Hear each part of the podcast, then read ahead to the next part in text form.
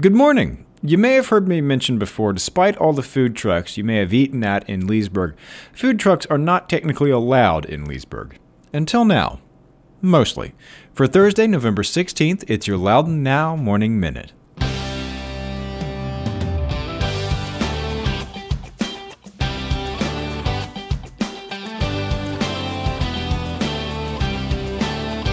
You and thousands of other people listen to the Morning Minute every day. It's trusted, it's personal, and you take it with you wherever you go. So if you've got a business, why not advertise on the Morning Minute and reach the thousands of people listening right alongside you wherever they are? Get in touch at loudounnow.com slash advertise or email us at sales at loudounnow.com. That's loudounnow.com slash advertise or sales at loudounnow.com.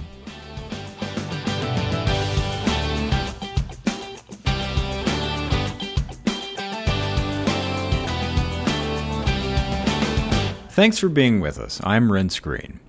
Food trucks are now allowed in parts of Leesburg, but not the parts that were asking for food trucks. The town council on Tuesday narrowly passed a measure allowing food trucks in the town's industrial and employment districts. They did not allow them in the town's commercial districts, which includes the historic downtown area. The initial outcry for food trucks started in districts where the town council has voted not to allow them. Employers in the Oaklawn neighborhood near Battlefield Parkway and Miller Drive said their employees were frustrated by the lack of dining options nearby. As town staff were looking at options to allow food trucks, the downtown microbreweries also expressed frustration that they were not allowed to host food trucks on their private property. This vote means that it remains technically illegal for the breweries to host food trucks. The measure to allow food trucks in the industrial and employment districts passed 4 to 1 to 1 to 1, with Mayor Kelly Burke, Vice Mayor Suzanne Fox, and Council members Tom Dunn and Marty Martinez in favor, Councilman Ron Campbell opposed, Councilwoman Vanessa Maddox abstaining, and Councilman Ken Reed absent. Council members were concerned about the impact food trucks would have on existing restaurants downtown.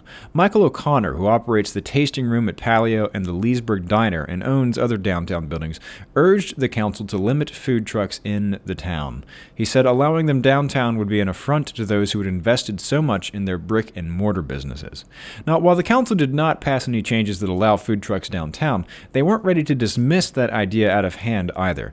They also voted to bring it back up at a work work session on December 11th. There, they'll discuss some other options, including a suggestion by Councilman Tom Dunn to increase the number of days a year businesses can hold special events.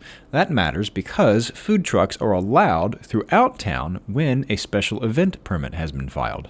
The town's Economic Development Commission is also expected to weigh in ahead of that meeting.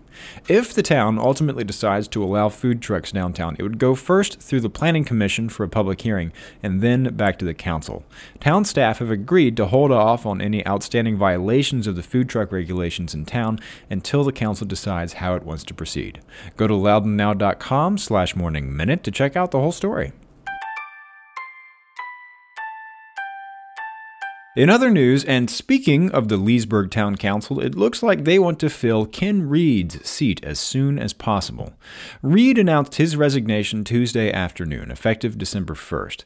The council has 15 days from then to petition the circuit court to authorize a special election and 90 days to appoint an interim council member. In years past, that's been a thorny, contentious process.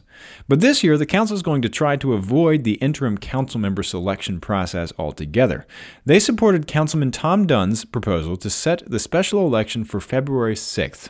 That means, because it would happen less than 90 days after Reed's resignation, the council would not have to appoint an interim member.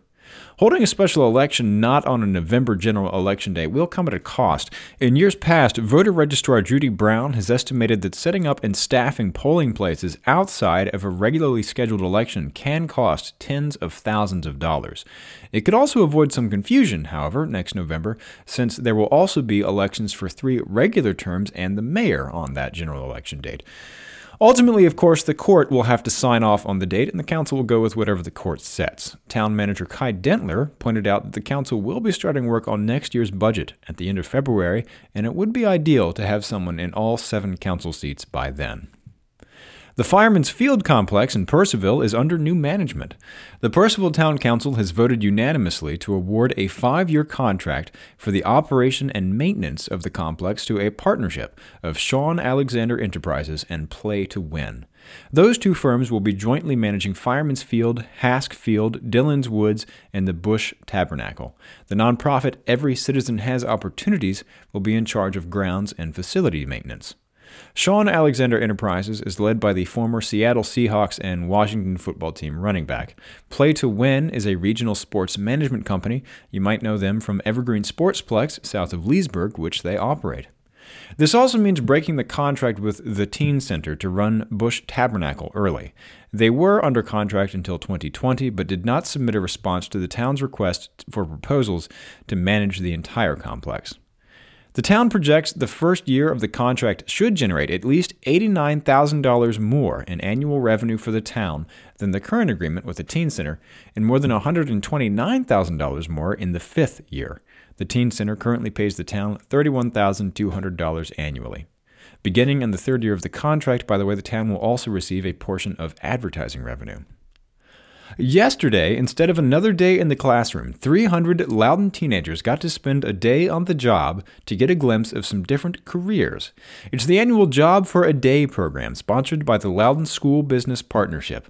High school students spend a day shadowing people in various professions that they're thinking about pursuing themselves. Several companies and organizations opened their doors to students for the day, including Northern Virginia Community College, Children's Science Center, Novec, Howard Hughes Medical Institute's Janelia Research Campus in Ashburn, and Inova Loudoun Hospital. This is Inova Loudoun's 15th year as a job for a day host, and it usually hosts the most students. Yesterday, they welcomed 55 students to give them a taste of the different jobs that make the hospital work. Stacy Miller, the hospital's government and community relations liaison and a member of the Loudoun School Business Partnership Executive Council, said high school students are often told to keep their heads down, focus on academics, and get into college, but are rarely given an opportunity to spend a day in the job they're ultimately pursuing. Job for a Day gives them a chance to look at a career path and find out what it's all about. By the way, the Loudoun School Business Partnership's always looking for more host sites. Search Job for a Day on our website to get a link to find out more. And a Dominion High School senior is donating free music lessons to military veterans and their children through her program, Flutes of Freedom. Get the full story on this and all these stories over at loudounnow.com. On today's Get Out Loudoun calendar, Elemental Alibi is playing Spanky's Shenanigans in Leesburg today from 5:30 to 8:30 p.m. Vanish Farmwoods Brewery in Luckett is hosting Beer Boot Camp. It's an hour-long workout that finishes with a cold beer. It starts at 6:30, it's 8 bucks and it includes a beer of your choice. And Loudoun Country Day School is hosting a meeting on how to effectively advocate at school for your gifted child. Come hear from public and private school teachers, administrators, and gifted specialists about the do's and don'ts of advocating for your children at school. It starts at 7 p.m. Get the details on these events and check out the rest of the events calendar at getoutloudoun.com. And if you like the Morning Minute, tell your friends and subscribe wherever you get your podcasts, and it'll be waiting for you there every morning. Okay, have a great day.